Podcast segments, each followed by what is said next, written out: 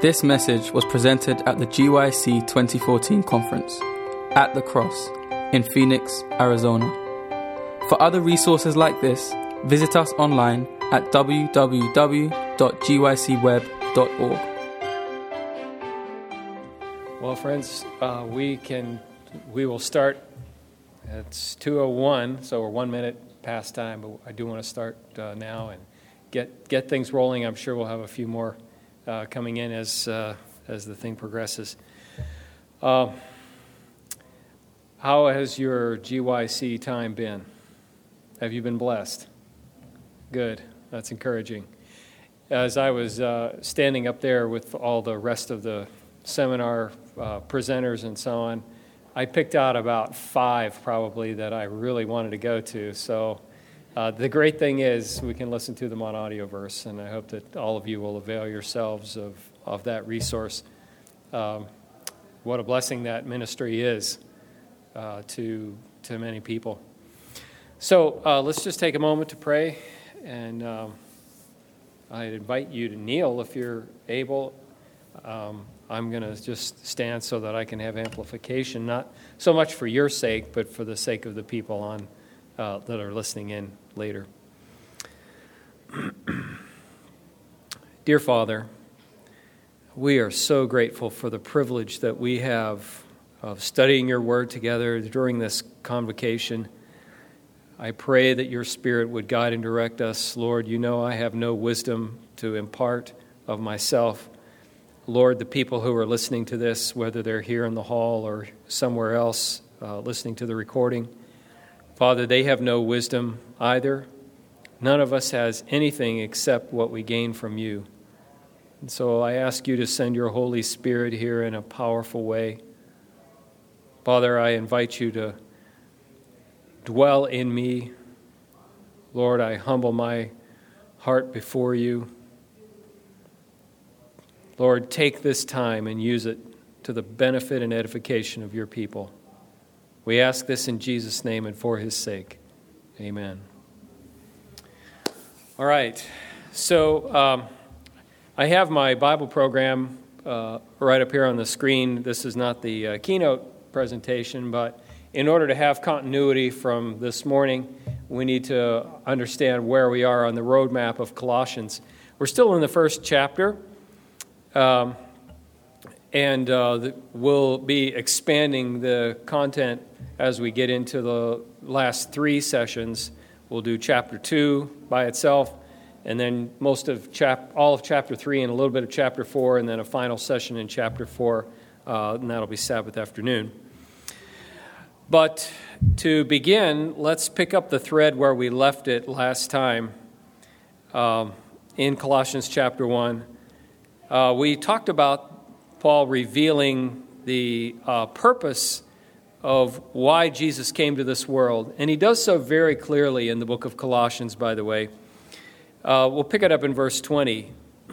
He says, And having made peace through the blood of his cross, by him to reconcile all things unto himself, by him I say, whether they be things in earth or things in heaven. So we talked about that a, brief, a, a little bit, how they're, they're, they're the great controversy demonstrates uh, for us that the plan of redemption was not solely for the sake and benefit of humanity, but for unfallen worlds uh, all over this universe and angels who still had questions and doubts in their minds uh, after Lucifer's rebellion had come to fruition in heaven. There is this element of reconciling things not only on earth, but also in heaven. I think it's a very important point and uh, so it bears repeating. But then also, uh, Paul continues, he says, And you that were sometime alienated and enemies in your mind by wicked works, he ha- yet, ha- yet now hath he in the body of his flesh reconciled you through death to present you holy and unblameable and unreprovable in his sight. So the purpose of the plan of redemption was to reconcile things on earth, reconcile things in heaven, but there's a personal application, and that's what we finished off with uh, this past hour. was the fact that um, us personally, we personally need to make a response to what Jesus did. And um, of course, the basis of that response is accepting what he did by faith. And verse 23, he says, If ye continue in the faith, grounded and settled, and be not moved away from the hope of the gospel which ye have heard, and which was preached to every creature which is under heaven, whereof I, Paul, am made a minister. So we finished right there uh, this morning. So, Paul speaking there now of his own ministry. And so we'll go from there, from verse 23, into our presentation, which begins with verse 24. Uh, let me do just one thing before we do that.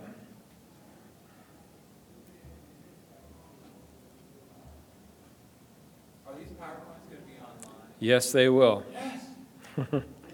yeah, everything will be online. All right. So, verse 24, starting out. Again, Paul here speaking of himself, speaking of his own ministry now, because he, he's spoken about the earth and he's spoken about heaven and the effect that the cross of Christ has had on earth and in heaven. And now he speaks, uh, he, after he addresses us personally by saying, and you, now he is going to speak about his own ministry and the effect that the cross of Christ has had on him. So, verse 24, he says, Who now rejoice in my sufferings for you. Who's Paul talking about? Who is he talking about? When I ask questions, I expect you to answer. yeah, himself, right? He's talking about his own uh, experience. He says, Who now rejoice in my sufferings for you, and fill up that which is behind of the afflictions of Christ in my flesh for his body's sake, which is the church. Okay, so notice that ministry uh, is rooted in sacrifice. And it's not a sacrifice of compulsion. Nobody was forcing Paul to do anything. But in fact, he says, I rejoice in my sufferings for you. What is it that can make someone rejoice in sufferings? Now, let me ask you this. How many of you have suffered anything recently? Anybody has has anyone been sick recently? Yes, you have, brother. Did you rejoice in that? No, no I, I can't imagine that you did. If you've been sick recently, you probably weren't rejoicing in being infirmed. Some of us have aches and pains or uh, injuries that bother us or other things. Typically, those are not occasions of rejoicing. However, Paul speaks here of his sufferings for the sake of Christ's ministry as being something that he could rejoice in. What makes the difference here? You know, you, if you search the New Testament,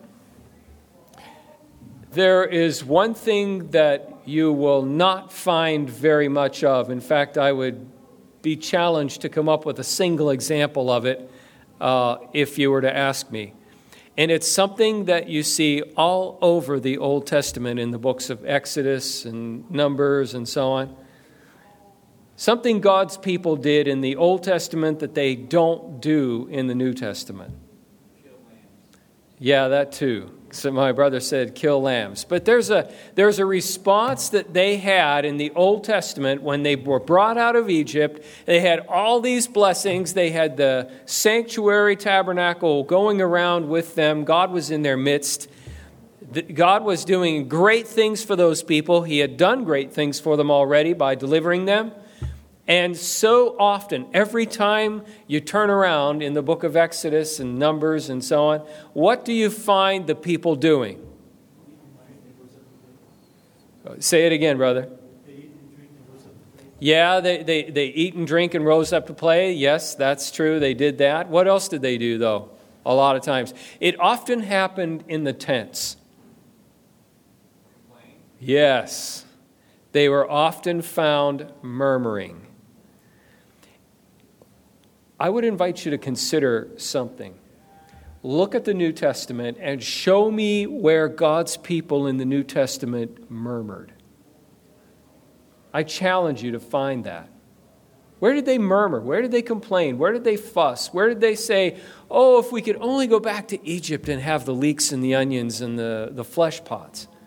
That was the big thing back then in the Exodus, right? But in the, in the New Testament, you don't find that kind of murmuring and complaining, whining. You know, there's no whining. There's, I, can't think of anybody in the New Testament who whines. Why? Because they had understood the, how it is possible to rejoice in sacrifice and suffering. Notice that this sacrifice or these sufferings are sufferings in the flesh. You see that in the, in the latter part of the verse? He says, I rejoice in my sufferings for you and fill up that which is behind of the afflictions of Christ. Where? In my flesh. Well, what did Paul mean by that? Does he simply mean that he had, um, you know, infirmities that he was complaining about, or that he was not complaining about, but enumerating here? Did Paul have a physical infirmity? Yes, he did. Is that what he means here? No, I don't think so. What did Paul mean by this idea of filling up what is lacking in the sufferings of Christ in his flesh? Is suffering in the flesh the same thing as catching a cold? Or a flu? Or does Paul mean something different here? You guys didn't eat too much for lunch, did you? yeah, it's a great thing about the food. You know, you, you would never gain weight on this uh, on on the, the food here. It's great. I mean, I love it. You know, they I think they purposely must have structured the menu so that we would have clearer minds after meals. Right? That's good. Amen uh, that's something to rejoice in. Believe me, I, this is not any, uh, any craving for the flesh pots of Egypt. Uh, amen. Right. Thank you, James. All right. So, what does Paul mean by suffering in the flesh? Let me suggest to you that he is referring to resisting uh, temptation, and that involves suffering denying self. Okay? Be- for instance, let me uh, address the ladies in the group. Okay, ladies, we have a few. Uh, if you are tempted when you go to the grocery store, I know this probably doesn't happen to very many of you, but if you're tempted to uh, buy one of those chocolate bars in the checkout line, I'm sure that never happens to any of you ladies. It's purely hypothetical, right? But if you're tempted to buy one of those chocolate bars and you, by the grace of God, say, you know, number one, it's between meals. Number two, it's really not the healthiest thing I could choose. Uh, number three, that sugar is going to spike my insulin out of, out of this world, and I really don't want to do that to myself. And so, therefore, by the grace of God, you say, no, I'm not going to do that. Not going to buy that chocolate bar. Let me ask you one question Is your flesh happy about that decision? Does your flesh suffer when you say no to it? You guys must have different flesh than I have. I don't know. Nobody's responding there. You know, when you, when you say no to the flesh, when you deny self of something you really would, by nature, like to have, the flesh suffers. Did Jesus suffer in the flesh? Yeah, he did. Every day. He denied himself. He said no to what his nature would naturally want. All the time, every time, he said no. And Paul also had this same experience where he was willing to deny himself for the sake of Jesus and his message. So, Paul. Um, Paul's ministry was a ministry that was rooted in sacrifice. You know, this actually is the currency of the gospel. If you want to know how to impact people, how to influence people for good, show them sacrifice, show them self denial, show them that you're willing to put yourself on the line for their sakes, and you will get their attention. How many of you believe that? This is why medical missionary work, which uh, my dear brother Don Mackintosh and Dr. Leela Lewis are talking about even now as we speak, I would encourage you all to listen to those uh, presentations. But uh, the medical evangelism is the way to open doors of the hearts of people for the gospel. Why is that? Because it's us putting ourselves on the line to minister to their needs, eh, wanting nothing in return. Giving because there's a need, not because we want them to do something for us. So Paul's ministry was rooted in that kind of thing. When, when people see people who are willing to sacrifice and willing to uh, s- deny self, it will influence them to turn to the gospel. That's what this entire church must become and will become a church of people who are willing to suffer whatever is lacking in the sufferings of Christ in the flesh. I have a couple of uh, actually quotations on this. Ellen White had many difficult experiences in her life. There were challenges that she faced. You know, I don't know if we realize all the time I think some of us think that it must have been really glamorous to be the messenger of the Lord. How many of you have that understanding? That it must have been really glamorous to be Ellen White. Anyone? You know, she had a difficult time. They talked about her, they talked about her husband James. It hurt them. I mean, it was, it was challenging at times. So she, of all people, understood what Paul meant here and I think her husband James understood it too. But she says here in this uh, quotation from the Review and Herald, March 16, 1886, she says, I then understood why our Heavenly Father permits temptations, trials, and afflictions to come to his loved ones. We might ask that question. I mean, why on earth, you got a guy like Paul who's putting everything out there, why is he allowed to have sufferings and, afflictions? You know, I've asked that question myself too in you know doing what I'm doing. So, you know, some people think it must be must be just absolutely glamorous to work at an institution like Weimar Institute, and it is. It's a great place to work. I, I work with all kinds of great people. I, we have great students. There are challenges there, though, just like there are in every single ministry, every single institution. There are challenges. You know, it's hard to know what to do sometimes. And you, you know, we say, why does God allow those kind of things? She says, these are designed to give his children a deeper sense of his presence and providential care. And if there's anyone who needs to understand what it means to have a deep sense of God's presence and providential care, it's those that are on the front lines. And so we shouldn't be surprised that people on the front lines of ministry experience sufferings and afflictions and need to make sacrifices. James, you of all people ought to know this too, being on the front lines of, in other ways.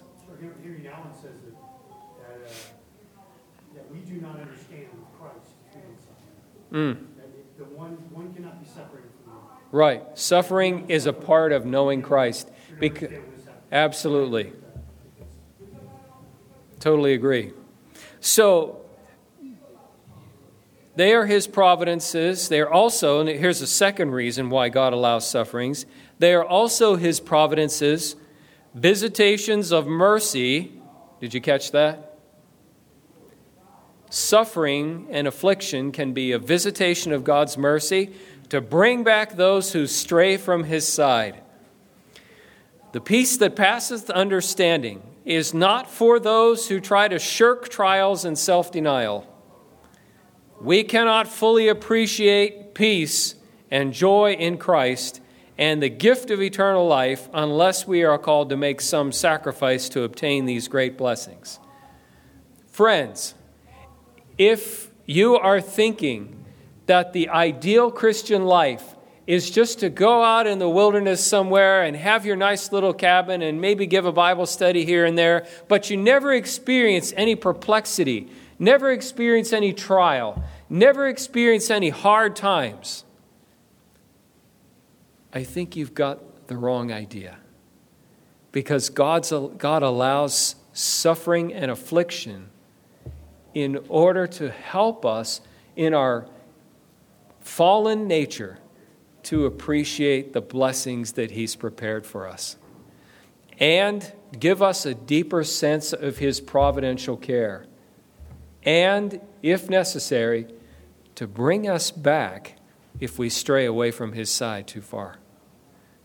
How many of you would like to say, Thank you, Jesus, by faith for trials and afflictions? You know, I, I want to say that. Even though during the time, hey, I'm as big a wimp as anybody. I don't care to have trials and afflictions in my life. I would love to just cruise right on through. Somehow I just don't think that's going to happen. It hasn't proven true yet, anyway. Here's one more. Yes, James. You may get to this, but does that mean that we should pursue sacrifice, that we should pursue suffering? Um, okay, the question is uh, from my dear friend, uh, my dear brother, and who we it was, yeah, it's great to see you, by the way, and your family. Um, should we should we pursue suffering and sacrifice? Then should we go directly toward it? Jesus actually said something about this. He says, When they persecute you in one city, flee to another. You know, it's one thing to. Uh, Jesus went into the wilderness of temptation. How was he? How did he decide to go there? What was the process? What's that? He was led there by the Holy Spirit. Uh, when Jesus was ready to go to the cross, what did he ask the Father? Three times in the Garden of Gethsemane if this if it's possible could we dispense with this cup please and the father of course said what no that's not going to work son we can't so should we go uh, headlong into sacrifice and suffering I, sh- I would say this every path in the christian life will ultimately lead to some manner of sacrifice and it will involve suffering in the flesh we don't need to go out of our way to find it, right? So God will lead us uh, in the way that will be best for us. And if we start, if we start to try to make the decisions about plow, plowing headlong into it, we may find ourselves in a situation God hasn't called us to be in, which would be unfortunate. So I hope that answers your question, at least in part. Continuing, uh, in ninth volume of the Testimonies, page 59. She writes, Love for lost souls brought Christ to Calvary's cross. How did Jesus come to be at the cross? Very simple. He thought it worthwhile to save you and me. That's what took him to the cross.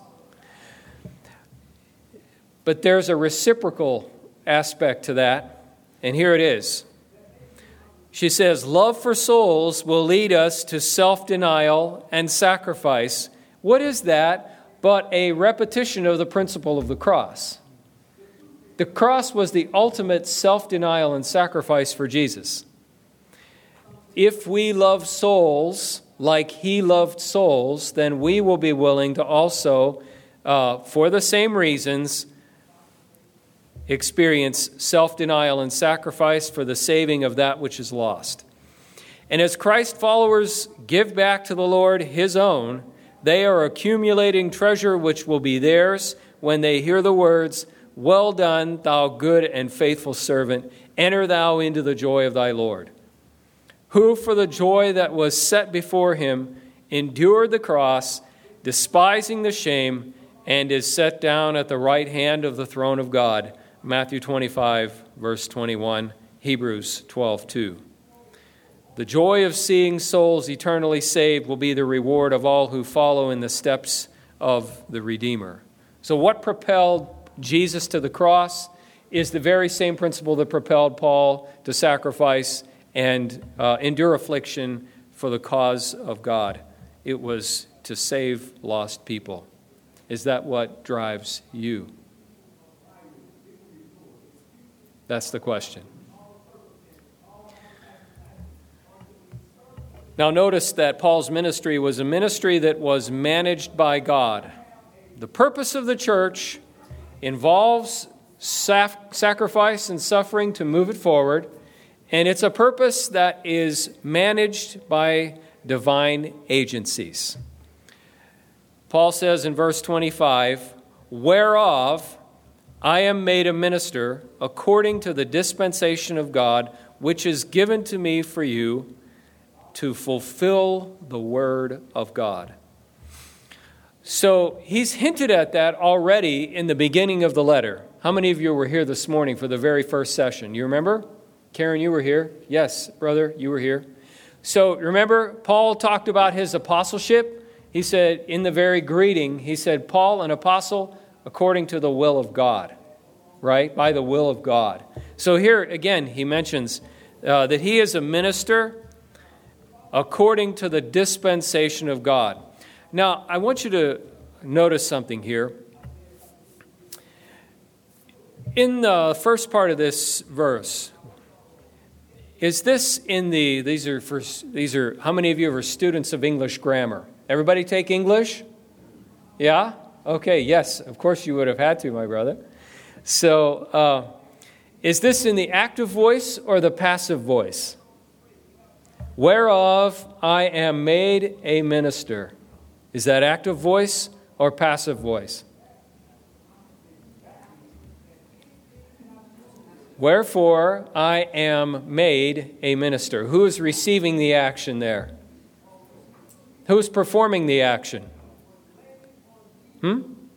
God's performing the action, Paul is receiving the action. So, therefore, this is in the passive voice, isn't it? I, I think that's important to understand. There are some implications here. Ministers had better be called by God, not by church policy. Ministers, uh, ministry is not a calling that you choose because you think, well, let's see, I can make a reasonable living at that. Actually, it's you know, it's a sacrificial living, but, you know, some people think, yeah, I mean, I can have a living wage and uh, I won't have to do anything too hard with my hands. Uh, and, you know, it's a way to sort of gain influence with people. So I think I'll choose the ministry as a career.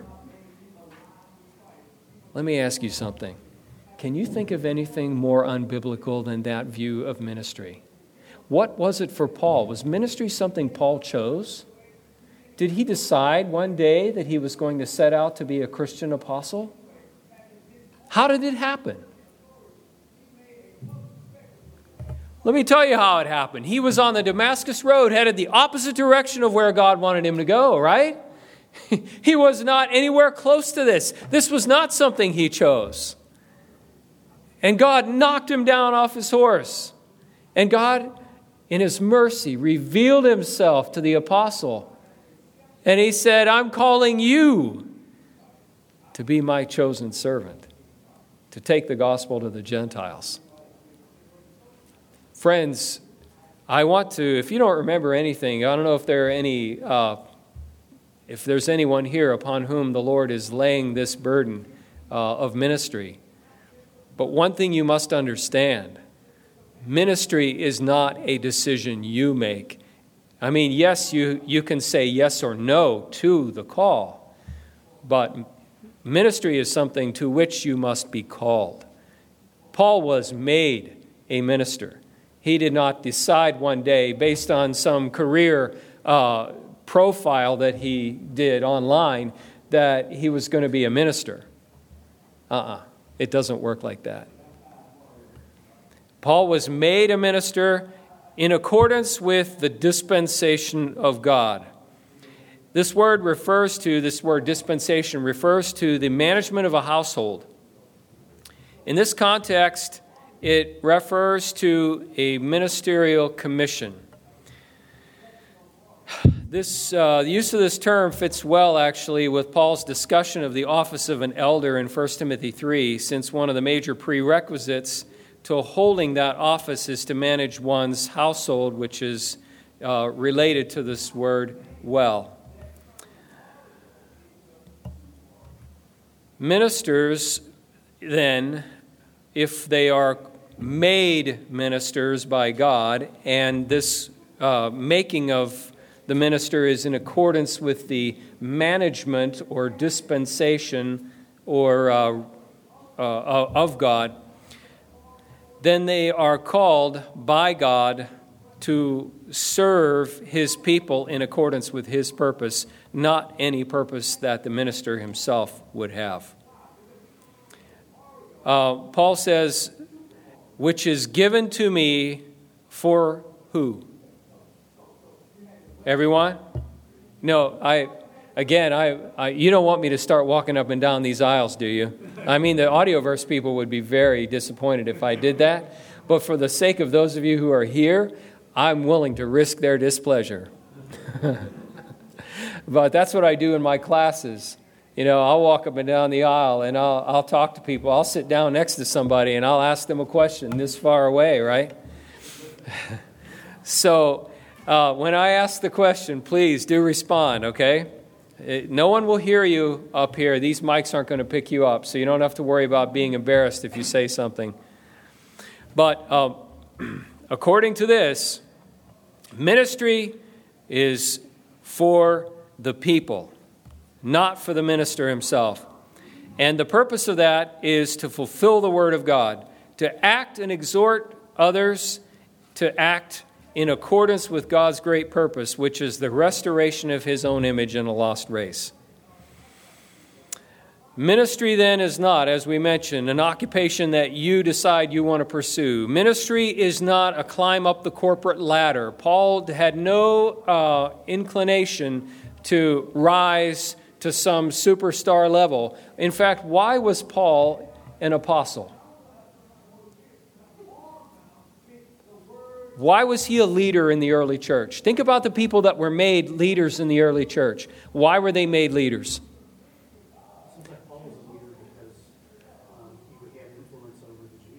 Okay, Paul was a leader because he already had influence. Plus, uh, that, that is a good answer. That's not exactly the answer I was looking for, but it is, that is relevant. Yes. Why else? Why are some of the other people in the New Testament in leadership? They were chosen by the Holy Spirit for that. How did they give evidence that they were called? Remember Barnabas? Barnabas is a fascinating story. And there were people that tried to imitate what Barnabas did with the wrong motives, and they died. You remember that? Barnabas sacrificed financially. He put resources out there so that the gospel could go forward. People recognized that, that the Holy Spirit was working in his life, and he became a leader in the early church. People who are willing to sacrifice, who are willing to do stuff, are put in leadership. That's how it's supposed to work. It's not, well, uh, what do I need to do to become a conference president? Well, let's see. Uh, I need to just be political, not upset anybody, you know. That's not the path, friends. It's a path that some try to take, but that's not the path that God has ordained.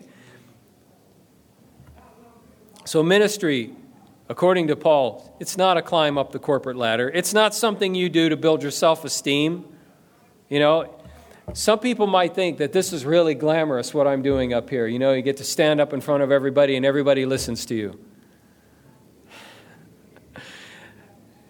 You know, this is a lot of humiliation and heart work because everything you say speaks to your own heart as you say it and before you say it. You have to wrestle with it all. And the burden of souls is not a light burden to carry on your heart. It's not a role in which you are your own boss. Some people like that about ministry, uh, unfortunately. They say, well, you know, I don't like too much accountability, and it seems like ministers don't have a lot of accountability. You know, the conference president isn't there watching you every day. You know, you, you don't punch in and punch out. Some people think, oh, that's pretty attractive. I like that. Not a reason to be involved in ministry. In fact, you know, clearly here, who is Paul accountable to? Not the conference president, but God. Ministers are accountable to God for the way they use their time. They're accountable to God by the way they use their, their influence. They're accountable to God by what they say, by how they act, everything. So if you want a role with no accountability or limited accountability, the ministry is not that role. But Paul was willing to take on all those things. Why? because he had a love for souls. It burdened him that there were people out there that did not know his Jesus. Does it burden you? If God is laying that burden on your heart as a young man, he may be calling you to ministry. Be open to that call, but understand the nature of that call. I want to move on as uh, time is getting away verse 26, 27, and 28. Here's what Paul's ministry was all about. He says, we'll go back and just catch the uh, end of verse 25. He says, Whereof I am made a minister according to the dispensation of God, which is given to me for you to fulfill the Word of God. What is that? What does he mean? To fulfill the Word of God. Here's what he means even the mystery which hath been hid from ages and from generations, but is now made manifest to the saints. So, what is this mystery that Paul says is equivalent to the Word of God? Well, whatever it is, it must mean that this mystery is the essence of the message of God's Word. So, let me ask you this what is the essence of the Word of God? What is the message that you get when you pick up the Bible? When you read the Old Testament, what do you see? Of course, that's the book that Paul was referring to, isn't it? That's the Bible he had. When you read Genesis, Exodus, Leviticus, Numbers, Deuteronomy, the Psalms, the prophets, all of these things, what is the message that you come away with? You guys have read this, uh, this book, right? Okay, what's the message? God's love for a fallen world expressed through his giving of his only begotten Son. That's the message. God manifest in the flesh. That's what, you know, when, when, the, when God said, Let them make me a sanctuary that I may dwell among them, that was God manifest in the flesh. So, this mystery, Paul says, which hath been hid from ages and from generation, is now made manifest to his saints. What does he mean by that? You have the Old Testament that speaks of Christ. How? By what means? How does the Old Testament speak of Christ? Openly? mysteriously through types and shadows, right? You have all of these uh, veiled references to the Messiah and what he was going to do. You have all those servant songs in the book of Isaiah, you know, chapter 40 through, uh, uh, you know, 50, in the 50s somewhere, 53. Isaiah 53, for instance, is one of those. God speaks in a veiled way in the Old Testament, but when you come to the New Testament, he speaks openly now of his Son. Everything is explicit. Why? Because everything is now accomplished. Jesus came, sacrificed his life, and now has gone to heaven to be involved in the heavenly ministry, the heavenly phase of the atonement. So these things have now been made manifest to the saints, Paul says, to whom God would make known what is the riches of the glory of this mystery among whom? The Gentiles. Now, how do the Gentiles come into this? What's the purpose of saying that this mystery is made known to the Gentiles?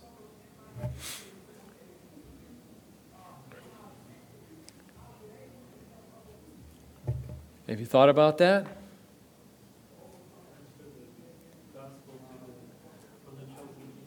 So you have God's people in the Old Testament. We call them what? Hebrews, right? The Hebrew people, what was God's intention for them? What was his plan? What was the mission? They were supposed to be a light to the to who? Each other? No, to the world. They were supposed to take the gospel to the Gentiles. They were supposed to bring the Gentiles in and expose them to sacrifice and the meaning of the rituals of the temple and all of that. That's what their, that's what their mission was. Did they fulfill the mission? No. In fact, interestingly, if you look at the Old Testament as compared to the New Testament, there's an interesting uh, reciprocal there. In the Old Testament, you have a book of failure where the majority of the people were not on the same page with God. There were a few that were righteous, and he honored those people. But the majority of them were on a different page, headed a different direction. And the mission was not successful. However, in the New Testament, you find the opposite is the case. In the New Testament, you have the majority of the church on the same page with God. They fulfill the mission. There were a few that weren't on the right page, and God dealt with them. Right? So, the Old Testament, in a very real sense, is a book of failure, not on the part of God, but on the part of the people. The New Testament is a book of success, not on the part of the people, but on the part of God. And uh, the outcome is completely different. The New Testament church actually fulfills the mission, takes the gospel to the Gentiles. The Old Testament church failed to do that. So Paul says uh, that God is making known what are the riches of the glory of this mystery, which, what is this mystery? Well, it's something that needs to be manifest among the Gentiles. And but what is the mystery according to verse 27 here at the end? You see it? Christ in you, the hope of glory. What is Christ in you? It's God manifest in the flesh. God manifest in your flesh through the indwelling of Christ through the Holy Spirit. That's the mystery which was being demonstrated in the New Testament era, first through Christ himself, and then through his church. And in the last days, it will be demonstrated again in an even more complete sense through his church. How do I know that? Well, I'll come back to this the end of uh, verse 28, but I want to take you ahead a moment to uh, Revelation chapter 10. Revelation chapter 10, where you see that mighty angel standing before John with his one hand on the uh, sea and one, one, sorry, one foot on the sea and one foot on the land. And he raises his hand to heaven and swears that there should be time no longer, picking it up there in verse 7 now. But in the days of the voice of the seventh angel, when he shall begin to sound, this is in the context of the seven trumpets, the very last thing on the agenda in the seven trumpets, before the seventh angel sounds his trumpet, is this that the mystery of God should be finished as he hath declared to his servants the prophets. So, what is this mystery of God that is going to be finished by God's grace in our generation? It is Christ in you, the hope of glory, a revelation of God in the flesh. Why is this important? Is God just showing off? Why is it important for people to see a manifestation of God in the flesh? Why was it important for them to see Jesus? Why, why did Jesus need to come? Go back to 27, verse 27, it's hope, it's hope. Hope is Okay, the hope of glory. Yes? But what, what was the world struggling with when Jesus came the first time? Darkness and misapprehension of God. We talked about that earlier this morning. The power of darkness. God has delivered us from the power of darkness. How? By exposing it for what it is, by showing us what He's really like through the person of Jesus Christ. And so, at the end of time, the people of the world, in order to make a final decision about what they're going to do with the gospel, they need to see a revelation of Christ. And how is that done? It's done through people like me and people like you who have real flesh and real blood and are filled with the Holy Spirit. A corporate body of people who demonstrate the character of God to a fallen world. That is what makes the final evangelistic thrust successful. Paul continues in verse 28. He says, Whom we preach. Now, notice how this uh, evangelism is done. How did Paul preach? He says, warning every man and teaching every man in all wisdom. Does preaching the gospel necessitate warning? Say it again. Say amen if you agree. Okay, yeah, you good.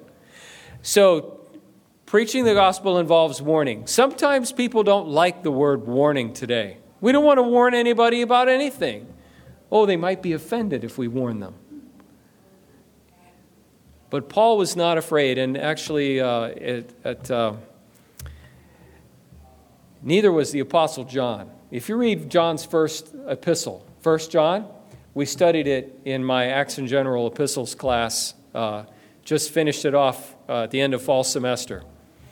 One of the things we saw clearly in 1 John, and, and it's true all over the New Testament, the New Testament writers, the apostles, the preachers of that generation, they made it very clear what people should believe and how they should live. And they were not afraid to say if somebody says this or acts this way, they're of the devil. And if somebody says this and acts this way, they're of God. I mean, just read. Read First John. I mean, it's very clear. He makes it so plain. He doesn't want people to be confused about stuff. So he says, you know, anyone who says such and such, you know, this is, this is darkness, this is not light. I mean, we need a revival of that spirit. We need to be kind, of course, right? How many of you agree we need to be kind? Was John kind in his letter? Absolutely but he was also very plain. So there's warning, there's teaching. You know, people need instruction. This is part of evangelism. That's why we don't just baptize people, you know, at the drop of a hat. There's instruction that's involved, teaching every man in all wisdom. And what's the goal ultimately? That we may do what? You, it's on the screen. Don't look at me, or you won't get the right answer. Yeah, that we may present every man perfect in Christ Jesus. That's the ultimate goal of evangelism. Not that we may grow the church, although that is a byproduct, but that's not the primary goal. The primary goal is that we may present every man perfect in Christ Jesus. Verse 29. Whereunto, Paul says, I also labor, striving according to his working, which worketh in me mightily. You'll notice here that Paul speaks about labor. He says, Whereunto, or for this reason, I also labor. Spreading the gospel takes effort, friends. Ministers ought to be the hardest working guys on the block. It involves labor, and that labor is to be carried out in accordance with God's purpose and providence. He says, striving according to his working, which works in me, how? Mightily. God's power does mighty things, supernatural actions that it is impossible for us to accomplish. That's what we need, because who are we dealing with in this great conflict anyway? When we put ourselves on the side of Christ, when we, take a, when we accept a call to ministry, as Paul did, and that doesn't mean, you know, you may not be the pastor of a church, but you may be a deaconess in your local church. That's ministry too. Uh, but when you do that, when you accept that call, you've made yourself an enemy of someone. And that's the devil. Is he natural or supernatural? Supernatural. So you need what kind of power to deal with someone like that? You need supernatural power. And that's promised to us, friends. It's right here. Paul says, that his working works in me mightily. I'm so thankful for that text. So let's uh, see what can we take away from this section. Number 1 is your purpose. We've talked about that, revealing the uh, mystery of God through reflecting the character of Jesus. Is that your purpose? Is your purpose aligned with God's holy purpose? If it's not, what is it that you are allowing to stand in the way of your purpose being aligned with God's purpose? If it is, are you willing to stay to that purpose even if it means you will never be exalted in this life? You know, we read about the Apostle Paul uh, because he's in the Bible. But let me ask you this how was he looked at in his own generation? You know, we look back on him through history because we see him in the Word of God, and he's held up as a hero uh, in the Bible. But how did the people of his own time look at him? They just thought Paul was the greatest. When Paul came into town, everybody cheered, right? Really? How did his fellow church members, many of them, how did they feel about him? How did the Jews feel about Paul? Were they all about Paul? No. They were all about getting rid of Paul. He was not actually made, he was, he was famous in one sense. Uh, he was noteworthy for his resistance to uh, the devil, but Paul himself endured much suffering and was not truly exalted except as we see God's perspective on it. Are you willing to be in that kind of a situation? Are you willing to allow your exaltation to come later rather than going for the glory now? Let me remind you of something Jesus said, my young friends, and we'll wrap up with this. Mark 8:36. Jesus said, for what shall it profit a man if he gain the whole world and lose his soul? Oh, but I don't intend to do that, you say. Of course you don't. But do you think you can prioritize worldly wealth, success, popularity, and at the same time gain the experience you will need to stand through the final crisis and reflect the character of Jesus to the world? And what about those others for whom you are best suited to reach with your particular talents and temperament. You know, each of us is unique. If you don't put forth the effort for those souls for whom you are best suited to reach for Christ, how will your garments look in the day of judgment? Will they be stained with the blood of souls? You know, there are lots of things that uh, any of us could do with our lives. I'm sure I'm looking on a very talented group I have at least one of my students in this group. My daughter's in this room. I know she's talented. The student that I'm looking at is also very talented. There's any, you could do anything you wanted to with your life, Sarah. What will we choose to do with ourselves that will serve to best advance the purpose of God here on this world? To finish the work. And that's what we ought to be about. So it's with that thought that we'll conclude this uh, part of our series and we'll take just a short recess, but let's stand for prayer. I would like you to just move around a bit before we go into the next hour.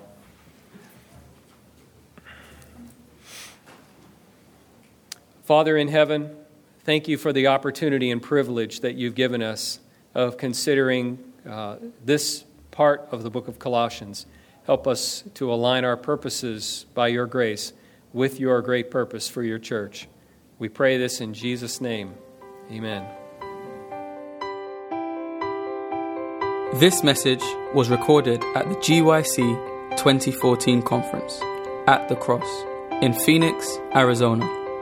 GYC, a supporting ministry of the Seventh day Adventist Church, seeks to inspire young people to be Bible based, Christ centered, and soul winning Christians. To download or purchase other resources like this, visit us online at www.gycweb.org.